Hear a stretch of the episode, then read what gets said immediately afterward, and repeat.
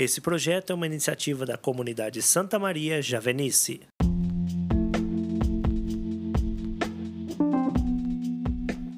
Olá, queridos irmãos, queridas irmãs, sejam bem-vindos. Hoje é 29 de julho de 2021.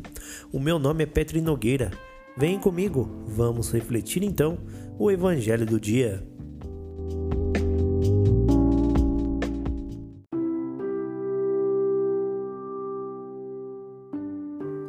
O texto do Evangelho de hoje está no livro de Lucas, capítulo 10, versículos de 38 a 42. Jesus entrou num povoado e uma mulher de nome Marta o recebeu em sua casa. Ela tinha uma irmã, Maria, a qual se sentou aos pés do Senhor e escutava a sua palavra. Marta, porém, estava ocupada com os muitos afazeres da casa. Ela aproximou-se e disse: Senhor, não te importas que minha irmã me deixe sozinha com todo o serviço? Manda, pois, que ela venha me ajudar. O Senhor, porém, lhe respondeu: Marta, Marta, tu te preocupas e andas agitada com muitas coisas. No entanto, uma só é necessária. Maria escolheu a melhor parte, e essa não lhe será tirada.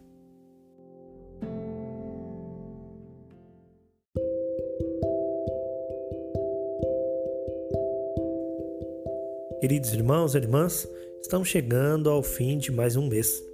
As reflexões nos aproximaram fortemente da pessoa de Jesus e de seus ensinamentos. Hoje, em especial, a Igreja sugere dois textos para a liturgia diária, pois hoje celebramos a memória dos santos Marta, Maria e Lázaro. Não deixe então de acompanhar o podcast com a reflexão do outro texto sugerido para o dia de hoje.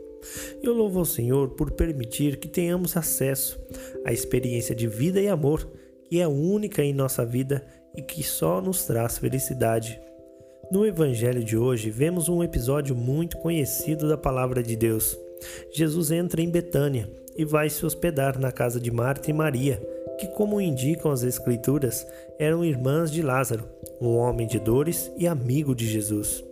Ao chegar, Jesus aparentemente se aconchega e começa a ensinar, ou talvez puxou o papo com os que estavam presentes. Imagine o privilégio conversar com Jesus pessoalmente em nossa casa. Entre as duas irmãs, Maria ficou a ouvir Jesus, enquanto Marta se dedicava aos afazeres. Diga-se de passagem, deveriam ser muitos. Veja, com Jesus certamente andavam muitas pessoas os discípulos, seguidores, entusiastas, curiosos, doentes e talvez religiosos da época.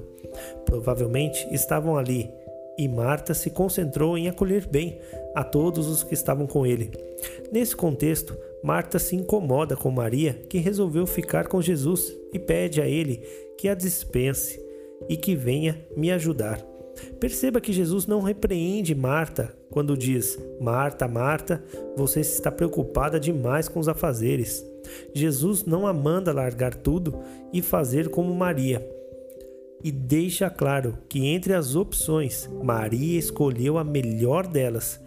E não seria ele que iria tirar isso dela. Que ensinamento sobre nossa liberdade temos aqui? Entre tudo o que podemos buscar, sonhar, construir e conquistar, todas elas são nada perto da presença e do ensinamento de Jesus para a nossa vida. Jesus sempre terá o melhor para nós. Estar perto dele sempre será a melhor escolha. Então convido você a refletir comigo: para onde corremos quando precisamos de ajuda? A quem recorremos quando estamos em apuros, sem solução para as nossas lutas diárias? A quem ofertamos graças, agradecimentos quando alcançamos objetivos? Que seja Jesus o centro de nossa vida, de nossas escolhas e de nossas conquistas. Seja Jesus a melhor parte de nossa família, do nosso trabalho, dos nossos hobbies, de nossos estudos, das nossas amizades, de nossa vida cristã.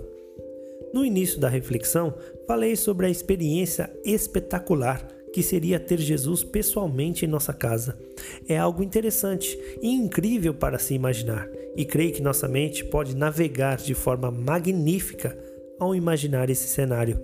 Entretanto, Jesus, divino homem, glorificado pelo Pai, ressuscitado e que subiu ao céu em glória e poder, está vivo e, como disse, glorificado. Sendo assim, enviou o Espírito Santo para nós, para nos permitir viver já os mistérios insondáveis do amor de Deus por nós.